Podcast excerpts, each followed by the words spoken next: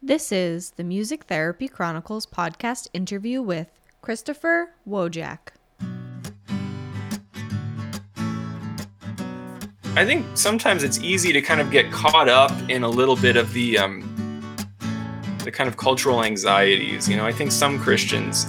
I mentioned earlier that religiosity is a protective factor. That's true. There's also research on ways that um, religiosity can correlate with mental health, with deleterious mental health effects. And sometimes different faith traditions will emphasize different aspects of their theology. And suppose they emphasize a lot of this kind of um, us versus them mentality, I could see that causing perhaps some distress. And I think that's part of every Christian's journey. I mean, I think anyone coming from a faith tradition at a certain point has to work through these questions of I have beliefs that are very, very dear to me that most people don't share. And how do I balance that without becoming reactionary and like retreating from public life, but also and or without, um, you know, like irritating everyone I know, but also without compromising the things that are most important to me. So that's those are maybe the prompts to bring to prayer, to meditation, and ultimately also to dialogue with other people other Christians who have answered those questions in their own ways.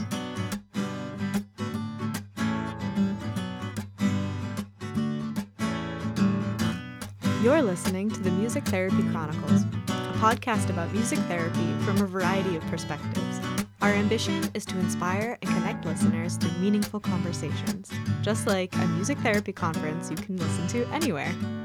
My name is Trisha Coyote, and I'm a board certified music therapist from the New England region. If you like what you hear, join our group on Facebook and share your own insights and thoughts about the episodes.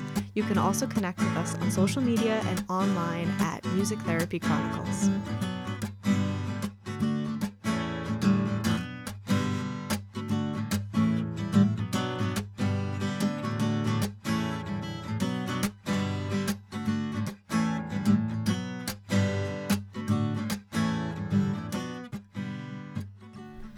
Welcome back to the Music Therapy Chronicles. I hope your week is going well and you're looking forward to my conversation today with Chris Wojak. We dive into what his practice uh, as a music therapist in a Christian Catholic uh, based setting looks like, and also just talk about how this this balancing act of being both a music therapist and a Christian is balancing act we all do by being a music therapist and whatever else we are in life, balancing our labels, our identities, our faiths, our beliefs, um, how we present ourselves professionally and we talk about you know where boundaries are set um, Chris also has so many wonderful resources for other people looking to explore you know these questions about incorporating faith into their clinical practice and where the research lies in doing that. And he also just poses some wonderful reflective questions about um, making decisions for yourself of how balancing this may look like for you. So it was a wonderful conversation. I think I say a couple times that, and again, it was great mix of resources and personal experience dialogue. So I hope you enjoy this conversation. Before we dive into that, though, I just wanted to check in in case you haven't already heard episode 87, where Kate Shannon of Creative Therapy Umbrella and I talked all about our new platform, the Music Therapy Podcast Collective. You can hear more detail about that in episode 87, but the Music Therapy Podcast Collective is a platform we've created to provide CMTEs through listening to podcasts. So, yes, this is not a drill, real life. You can get CMTEs for listening to the show. It took us a long time to figure out how to do it, but we've done it. And we have four, yes, four courses that are now live over at mtpodcastcollective.com. Please head over there, check them out, uh, see what you're interested in, and get ready for our launch on February 2nd. One of our big aspirations through MTPC is to be able to donate to scholarships and create scholarships for the music therapy field. So during this launch period, 50% of all sales will be donated to music therapy scholarships. We're really excited about that. Um, we will continue to donate a portion of all sales to scholarships throughout the life of MTPC, but during this launch period, 50% of um, your purchase will go towards scholarships. And if you're a podcaster and this idea excites you, we want to collaborate with you. So reach out. Uh, you can get an email to us at mtpodcastcollective at gmail.com. Obviously, if you're listening to the show and you're a podcaster, you probably know other ways to get in contact with us too. But that email's there. Um, and if you're listening to this, you're just ex- and not a podcaster, but excited for this, you can also shoot an email there um, or follow us online on social media at MT Podcast Collective. Can you tell I'm really excited about this, guys? If you want to hear more, check out episode 87, where Kate and I again talk more about this. But for now, let's get back into this episode with Chris. Uh, if you haven't already subscribed to the show, please do so you never miss an episode. You can follow us on social media at Music Therapy Chronicles.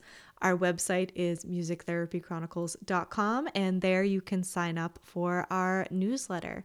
Um, and I hope to see you there and on social media. All right, let's get into the episode.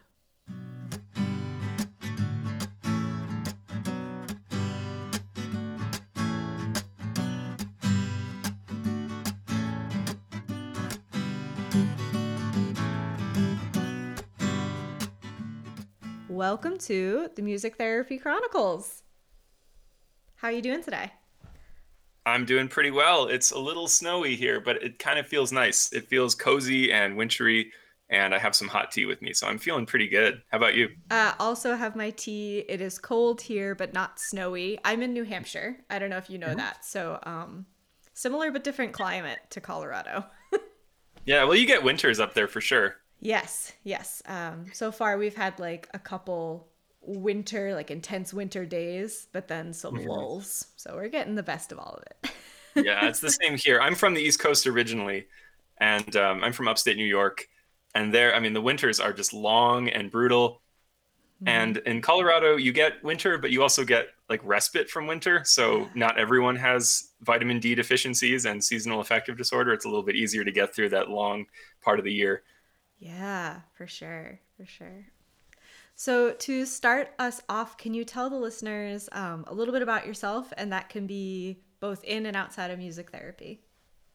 Sure. So, um, I ended up where I'm at currently as a licensed professional counselor and board certified music therapist through a long, winding road. Undergraduate degree was in music. I, I thought I was more interested in making music and recording music I had always taken, I took a bunch of psychology classes in my undergraduate degree. And then senior year of undergraduate, I find out there's a thing called music therapy. And then that plants a seed. And so it was a nice pivot. A couple years after graduating, I I ended up in a in a, a graduate program like a master's equivalency. And that was in also I was on the on the East Coast.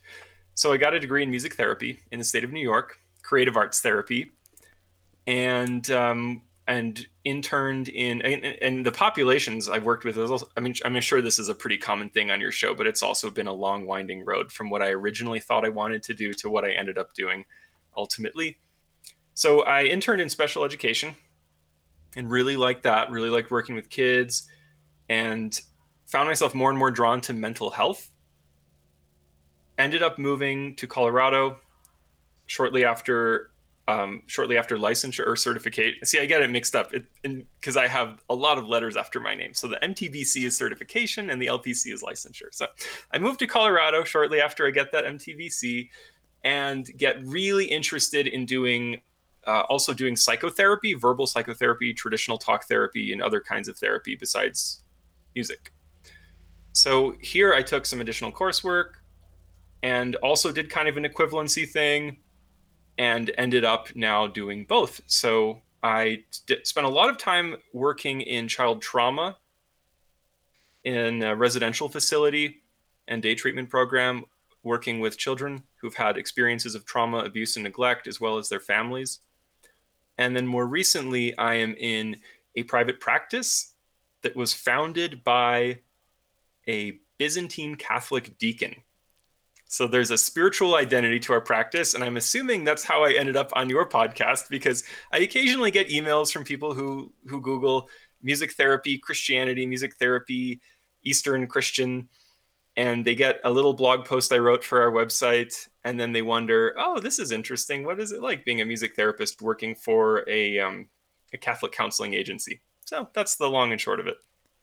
Yeah, what a what a beautiful journey though. Um yes, you are right and also I've had listeners plural reach out to me who just are finding they struggle balancing their Christian identity and presenting themselves as a professional. And um, I've reached out to a couple different people who weren't necessarily ready to talk on that. So thank you for coming on the show today to um, share your story and your message and your ideas and uh, help those listeners who are, are looking for that type of um, content and validation and reassurance.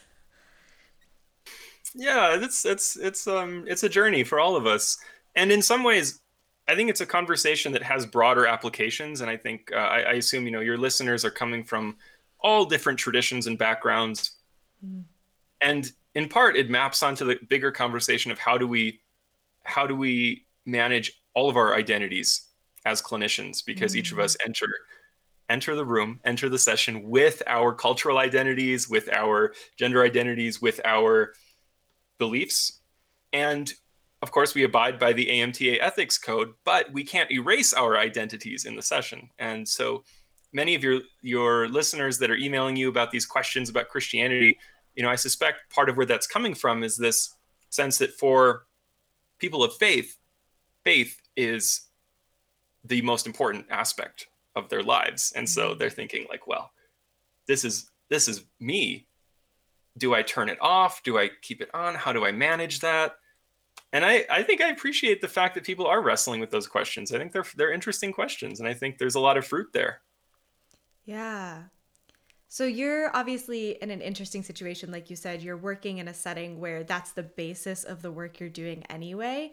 Um, so what's what is that like? Like, do you do you find you have to compartmentalize things, or is it really just nice to all be under the understanding that even though you come from different walks of life, this is one path that you all share and you can do your work from that framework? It's a good question. Yeah. And I feel like in some ways, I, I want to say upfront, I don't have all the answers. You know, it's a journey. It's uh, so we're gonna just have a fun conversation and see where it goes, and then maybe it'll maybe it'll inspire more conversations to happen with with your audience, yes. and they can they can contact you, and we can go from there so first things first, you know, I, I don't only work with uh, Christian clients. I work with anyone. I have plenty of clients who um, have no faith or, or secular or um, uh, a scenario that's pretty common is um, get a referral from a very, uh, very devout Christian family to work with one of their uh, children, maybe an adolescent child, and the adolescent child is not interested in the tradition they were they were raised in. So I'm uh, I'm pretty person centered. You know, my my training in grad school is very person centered. I I love telling people I'm like how many degrees? One, two, three degrees from Carl Rogers because of a professor I had who was taught by someone who was taught by Carl Rogers. So so I go into I go into my work pretty focused on the client and their experience. But with that said, the majority of my caseload now is working with Christian clients, Christian families, in particular Catholic families. So maybe this will be point number one it doesn't answer your question, but I really wanted to get to it, so I think I should just say it now because I'm I'm liable to forget.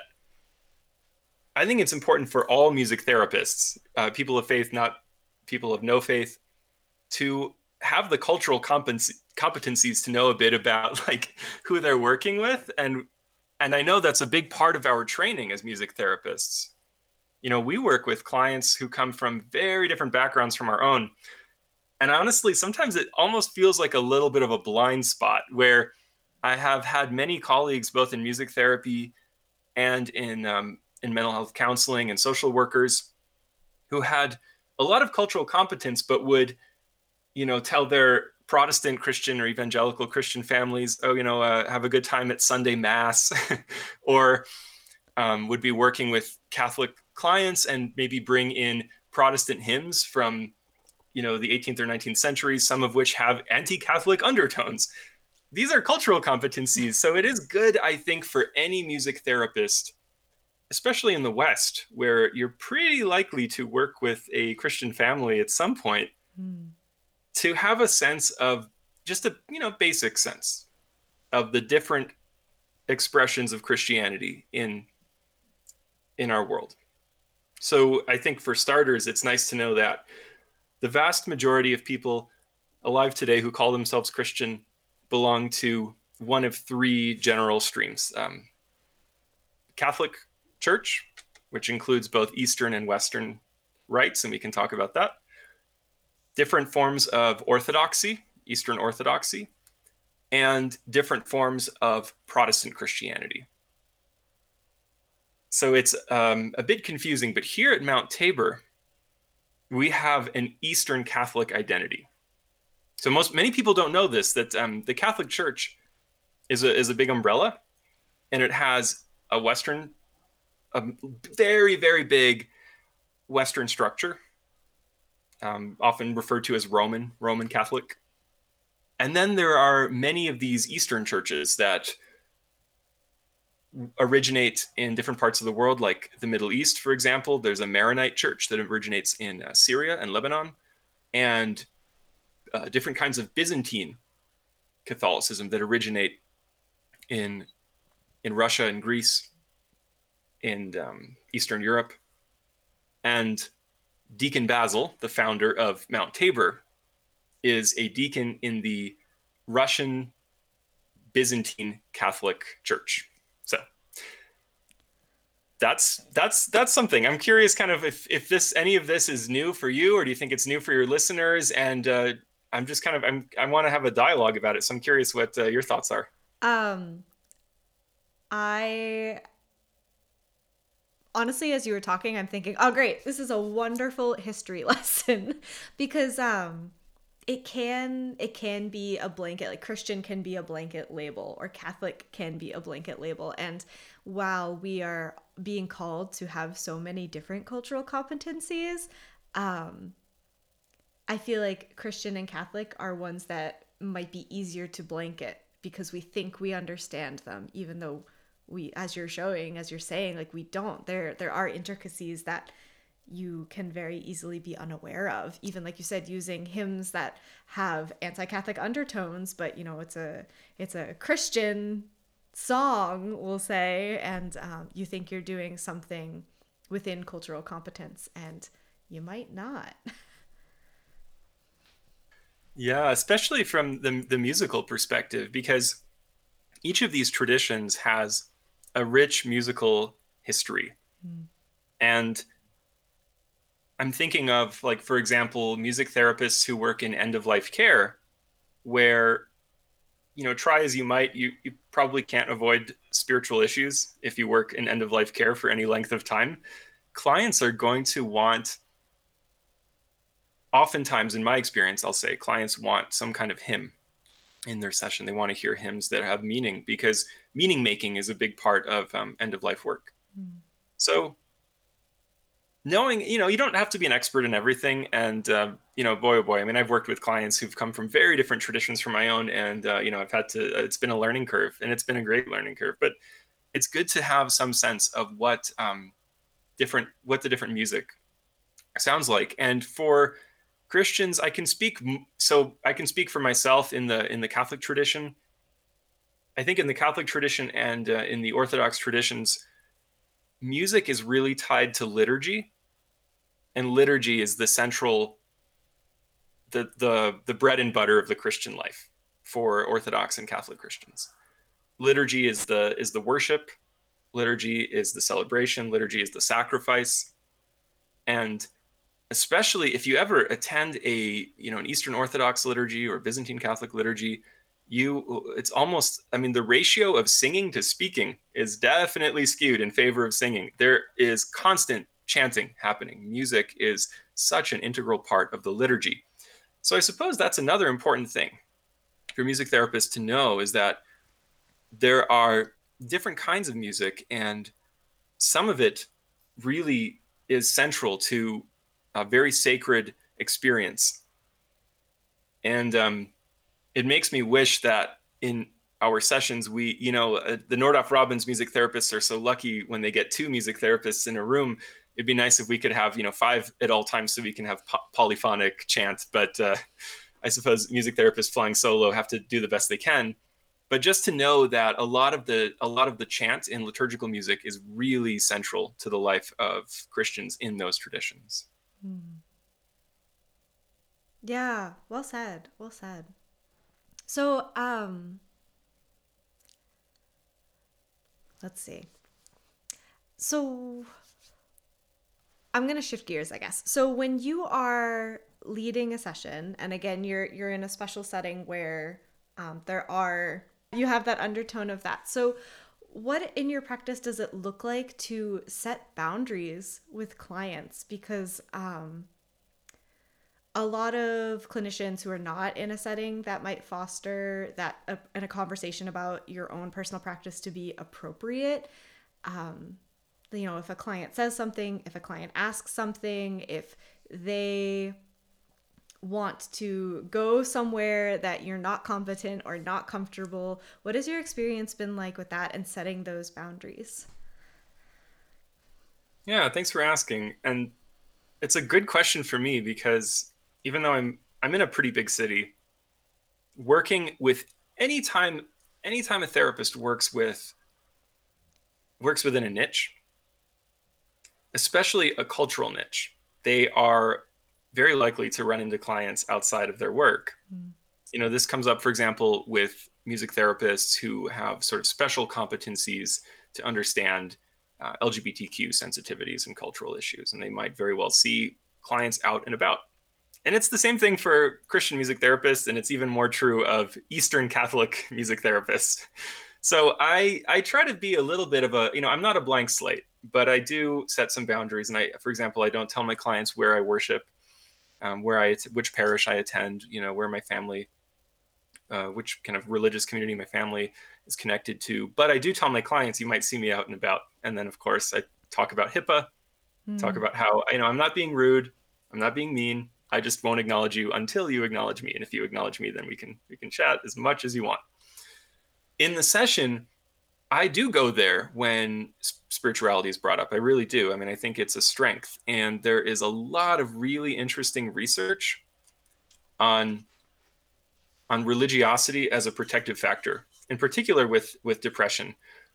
If you want a good this will be the first book recommendation if you want a good book on this there is a it's really philosophical so if your listeners don't get into that that's fine but there's a book called resilience and the virtue of fortitude Aquinas in Dialogue with the Psychosocial Sciences. Big, big title again Resilience and the Virtue of Fortitude by Craig Steven Titus. And the first part of that book, there's a nice overview. It's like a lit review of um, of the ways that spir- spirituality and religiosity can build up resilience. So for that reason, I don't shy away from that. I mean, I think it's like we should we should um, empower our clients if they have protective factors and resilience factors and strengths. So oftentimes, let's say when a client when a client has a pretty rich prayer life, we can bring that into the session. We can pray together if the client wants. And sometimes with children i mean this is this is really sweet. You know sometimes with children who um, pray with their families you know i've had a few clients who um, have, are kids with anxiety. Maybe like uh, i'm thinking of clients with anxiety around nighttime and night uh, fears about nighttime and sleep and composing original prayers in the session that they can take home with them. Mm-hmm. and those prayers are like you know ultimately christians believe prayers are communication with the divine but also prayers are like cognitive restructuring tools you know? So one thing that we love at mount tabor is seeing where the psychological and the spiritual meet. That would be one example. You know there there's a lot of research out there on eastern spiritual practices or practices that have eastern roots like mindfulness meditation and how that changes the brain. And what people don't know is there's actually not as much yet, but there's similar research emerging on contemplative Christian practices that have a similar effect. So many of the kinds of prayers that Eastern Christians pray are repetitive, mantra like, they're psychosomatic, they include breath work, they include physical tactile sensations like the, the prayer beads of the rosary.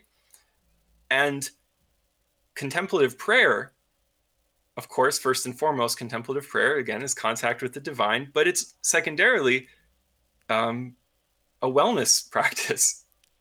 So why not bring a wellness practice into therapy and music therapy? Hmm. Well said. I'm really glad too that you touched on the different sensory parts of that. Um,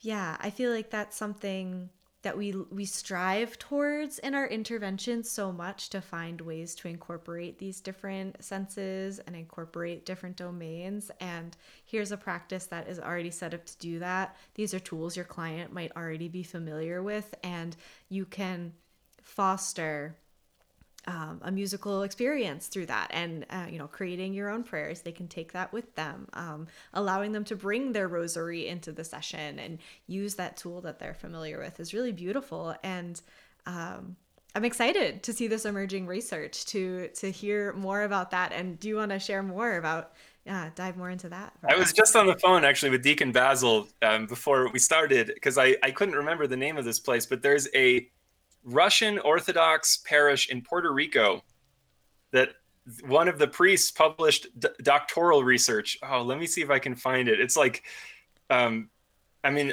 for me, this is what I geek out over. I was like so excited to to read about this when I first heard about it.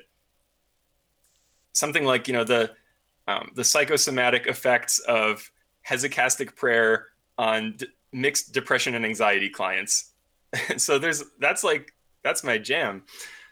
Um, and yeah, you you I like that you picked up on that multi-sensory theme because if um, if you ever get a chance to just go and sit in on any kind of Eastern Christian liturgy, it's amazing how kid friendly it is. Mm. There's a um, Byzantine Catholic parish here in town that recently removed all their pews, no pews, and that's they're sort of returning to a more ancient tradition. You know, there weren't always pews to sit in, and they keep pews on the side for elderly or um, disabled uh, parishioners. But because there's no pews, the kids are like wandering around the whole time, and like I say, there's constant music, so that's auditory. Mm. There's incense, which is olfactory. There are icons everywhere in the church, which is visual. There, there's um, you know sitting and standing and kneeling, which is um, which which activates the sense of touch as well as you know holy water and um, and kissing the icons. Of course, not now during COVID. And then finally, there's um, there's the sense of taste. There's gustatory experience when we receive. This is the height of the Christian liturgy when we receive communion. So it's like wow, all five senses are active in Christian liturgy. That's like that's pretty cool. That's one example of um, ancient wisdom anticipating like more recent developments in occupational therapy and multisensory music therapy. And we try to incorporate that as much as we can in our sessions. I mean, I do a lot of music work with my clients who are younger. And I do often try to think about ways to make those experiences multisensory. and there's a spiritual significance to that for me. You know, again, a, a lot of a lot of the spiritual stuff I think is implicit. It's like in the background. Like if you saw a video of my session and you saw a video of someone else's session, you might not tell who's doing Christian quote unquote, who's the Christian music therapist. But when I reflect on my practice, I'm kind of thinking about it spiritually. So, for example, the fact that in music therapy we do have such a rich sensory modality fits really nicely with this belief in in Catholic theology that human humans are not disembodied spirits floating around and we're not disembodied we're not spirits that are trapped in some kind of cage where body and soul composite together.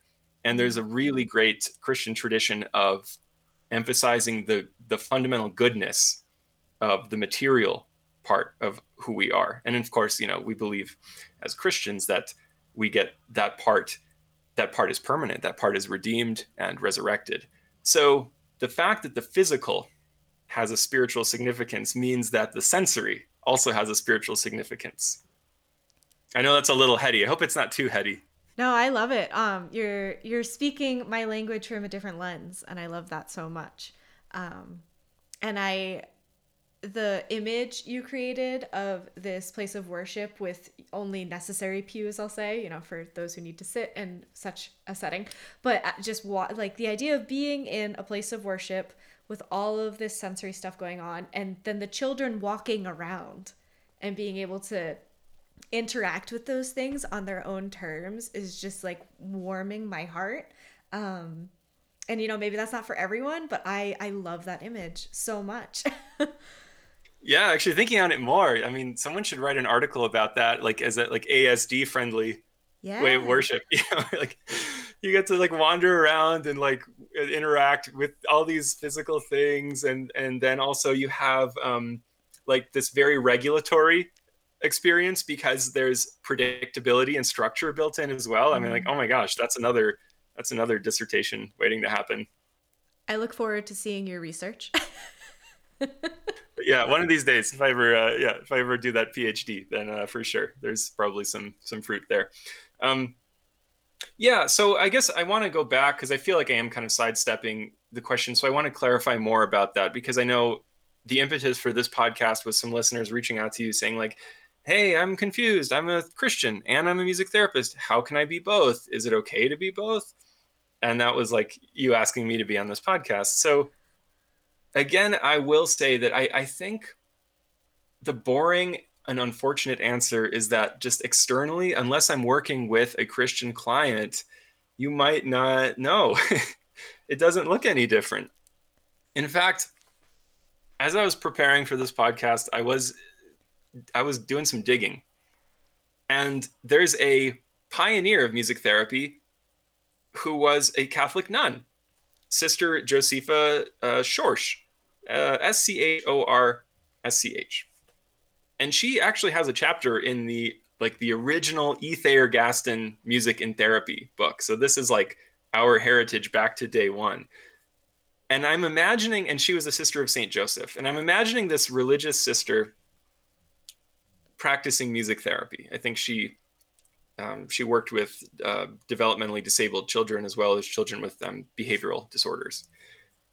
And unless she was wearing a religious habit, which some religious people wear, you probably wouldn't know that she was a Christian music therapist. You would just think, oh, cool, like she's she's found ways to encourage um, communication and motor development through music. And I maybe that's unsatisfying, but a lot of the the ways that we bring our identities into our work are implicit. On the other hand, I assume if you asked her, um, why she got into music therapy, I bet you anything in the world she would say, you know, I I'm motivated by my faith to care for others. I motivate like in particular, I'm motivated because of our Christian faith that emphasizes um, emphasizes the less fortunate or the or the needy or anyone who doesn't who's kind of underprivileged and I want to help them. You know, maybe she'd say something like that. And so for many Christian music therapists, I think their motivations for entering the field are inspired in part by their faith. I think their hopefully their faith is also inspiring them to be the best music therapist they can be, to keep up with research, to do good work. But there's not some like secret set of music therapy Christian interventions that like only we have access to, unless you know, unless you're doing a hesychastic prayer, psychosomatic hesychastic prayer, but that requires special training, and you have to go talk to those um, those Russian uh, Orthodox priests in Puerto Rico to learn about that. I'll try to find uh, the proper links to put in the show notes so people can find that. But um, so this next question, um, I'm not sure you'll have an answer or if there is an answer, but you mentioned like physically there is nothing that displays my faith unless I I choose to do that kind of a thing, you know, unless I choose to wear a habit. Um, I had a a peer in college um, who wore a cross necklace, and that was part of her practice. And she was almost, she felt discouraged to wear that to the clinical setting. Um, and it stemmed from feeling that she may be perceived in a certain way, or maybe judged, or maybe um, we even talked about like internship applications and she was not sure if she should wear it for an internship applications and just not feeling comfortable to present that part of herself so openly uh, in a situation where she wasn't sure how that was going to be received so like i said you might not have an answer um, but like do you have anything to say for someone in a situation like that yeah, this is part of what makes the Christian life so deeply personal is that some of these questions we all have to answer for ourselves and we have to answer in different ways. You know, not everyone is called to uh, the religious life. I mean, you know, again, I'm speaking from the Catholic tradition, but those who are might very well be called to wear some distinctive clothing or uh, distinctive articles daily. And part of that's good. I have a friend who's a priest who wears a full cassock. I mean, you know, he says sometimes people walk up to him and they don't really know what he is, if, if he's like going to the Star Wars convention, but they know he's some kind of spiritual guy and they talk to him. And he's had amazing encounters because he wears that. Uh, yeah, I wear I wear a crucifix. I wear it underneath uh, a button-up shirt, so clients don't usually see it, but it's a reminder for me of who I am and what I do and I've also heard stories. You know, I, I, I worked briefly in a in a hospital on the East Coast in the um, pediatric unit, and I've heard stories of of of patients who saw a crucifix or a cross necklace um, on their nurse or doctor, and that the sight of that was like immensely uh, meaningful for them. It was hopeful, and they had some um, feeling of of solidarity with their healthcare provider, which is always a good thing. Mm. You know, I've worked with a family uh, as a music therapist who were who were um, devout Muslims from Syria, and it's funny because in some ways I felt like we could connect because at the time I was worshiping with a Maronite Catholic church and they had a uh, like a sort of Middle Eastern festival every year, and I actually, you know, this family, I would see them at that festival. And so while we didn't share the same faith tradition, the cultural traditions overlap. So there's so many different factors. You know, I think, yeah, many Christians, that's the one article they will wear. That's the one, um, that's the one physical, tangible thing that they do carry around with them that identifies them to others as Christians. I don't know that I don't know that there's any big reason not to. But I, I think sometimes, you know, I think sometimes it's easy to kind of get caught up in a little bit of the um, the kind of cultural anxieties. You know, mm-hmm. I think mm-hmm. some Christians, I mentioned earlier that religiosity is a protective factor. That's true. There's also research on ways that um, religiosity can correlate with mental health, with deleterious mental health effects. And sometimes different faith traditions will emphasize different aspects of their theology. And suppose they emphasize a lot of this kind of um, us versus them mentality, I could see that causing perhaps some distress. Mm. And I think that's part of every Christian's journey. I mean, I think anyone coming from a faith tradition at a certain point has to work through these questions of I have beliefs that are very, very dear to me that most people don't share. and how do I balance that without becoming reactionary and like retreating from public life, but also and or without um you know like irritating everyone I know, but also without compromising the things that are most important to me. Mm-hmm. So that's those are maybe the prompts to bring to prayer, to meditation, and ultimately also to dialogue with other people, other Christians who have answered those questions in their own ways. Yeah, thank you for um, having this dialogue today and and posing those those questions and um, I I love your passion for the research on this topic and also your openness to share your own experiences and be vulnerable. So I, I really appreciate that and I, I want to honor that and acknowledge it. Um, before we started recording, you said you had just like a lot of resources and tabs open. So I just want to let you share whatever's top of your minds, whatever uh, you're feeling called to to tell those listening. Right on. Well, the first thing that I think Christian music therapists can reflect on is the fact that there are biblical origins of our profession, and it's always fun to return to a passage in a book of the of the of the Bible called uh, First Samuel, and it's chapter 16.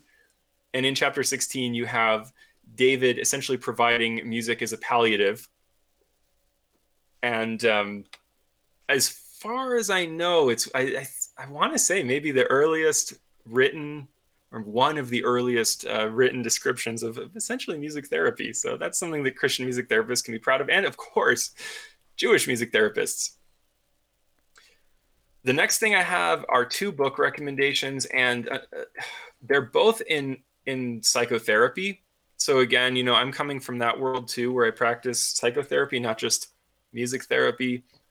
But I think you know, music therapists tend to find ways to incorporate those things. You know, some music therapists do practice like cognitive behaviorally. So, so I have two book recommendations, and they're really, I'm going to be really ecumenical because one is written by a, a, Protestant Christian, and the other is written by an Orthodox Christian. So I don't even have a book recommendation uh, for Catholics. So you're out, you're out of luck, Catholic listeners.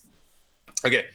Um, the first one is a book called Ancient Christian Wisdom and Aaron Beck's Cognitive Therapy and it's by Father Alexis Trader. And I can send you that stuff if you want to put it in the show notes. Now, this book is really fun because this um, Orthodox priest draws on what are called the the desert fathers in, in Eastern Christianity, basically ancient monks who sometimes lived solitary lives in the desert or in community with others.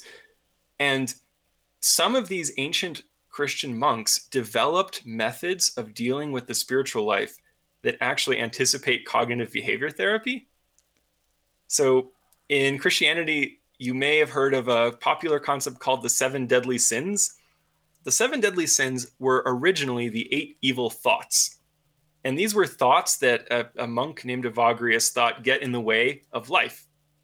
So he basically decided to come up with a treatment manual where he gave a cognitive remedy for each of these thoughts and a behavioral remedy. And this priest, Father Trader, brings that ancient stuff into dialogue with Aaron Beck and with you know some of the latest cognitive therapy. So that's a fun book. The other one I have is called Faith Based ACT for Christian Clients. And this is by Joshua Knabb. And ACT is just a treatment modality that I get really excited about. ACT is um, refers to acceptance and commitment therapy. It's a it's a third wave cognitive therapy. There's a lot of good research behind it. And it's really cool to see the way this book finds parallels in the Christian life because one of the basic problems that all spiritual traditions have to wrestle with is suffering. Why is there suffering? In fact, this is like the fundamental question in in the Buddhist faith tradition, right? In the Buddhist spiritual tradition, I should say.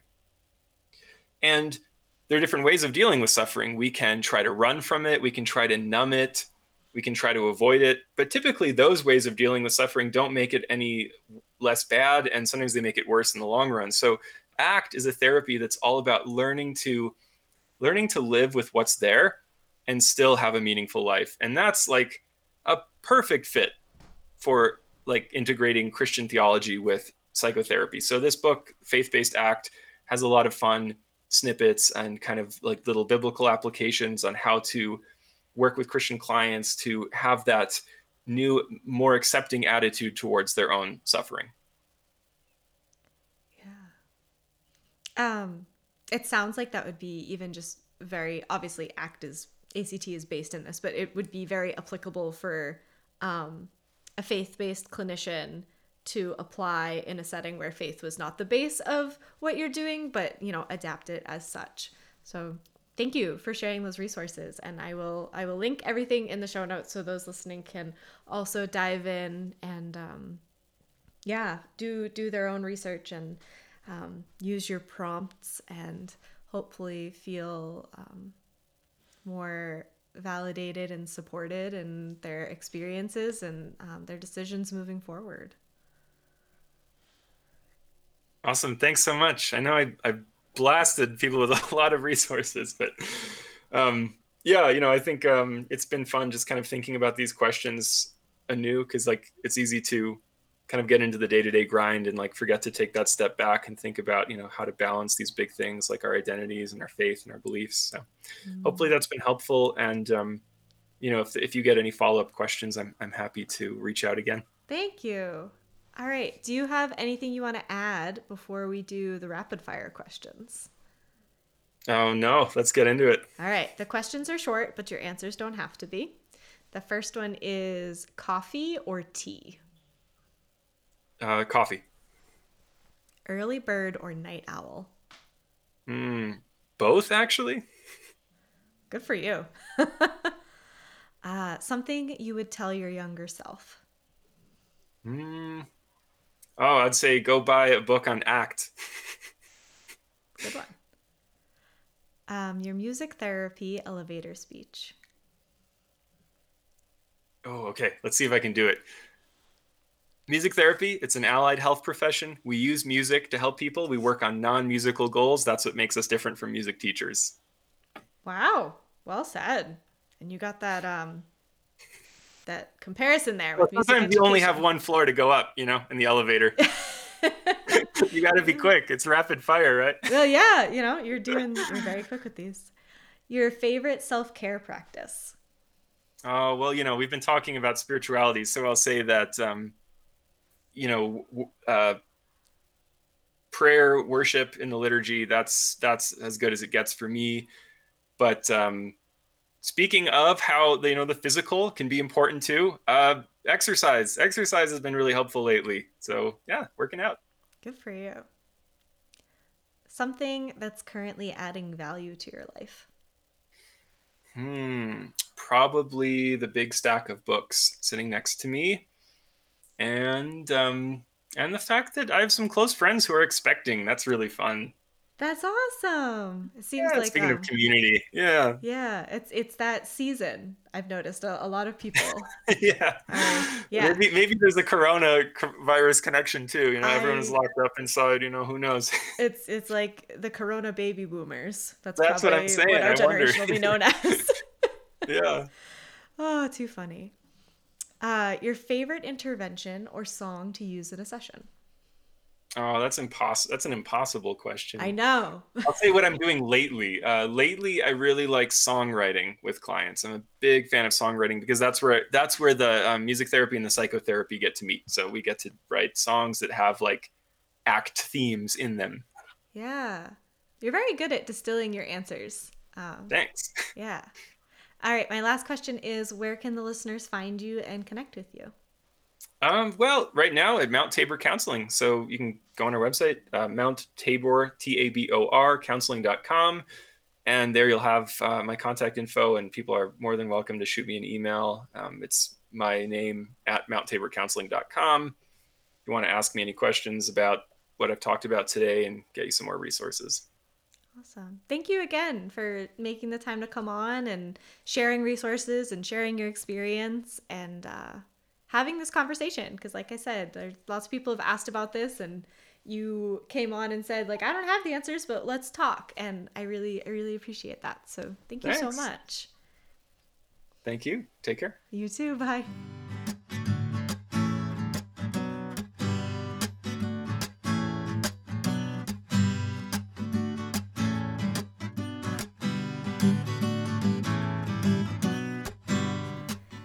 Thank you so much for tuning in to this week's episode. I hope you enjoyed this conversation and check out the resources should they be the type of content you're looking for. As always, um, they'll be linked in the show notes as well as Christopher's contact information. So you can reach out to him if you'd like. Um, he's very easy to talk to, and I appreciate his openness to having conversations with everyone about this topic that maybe you want to explore but aren't sure where to start or who to talk to.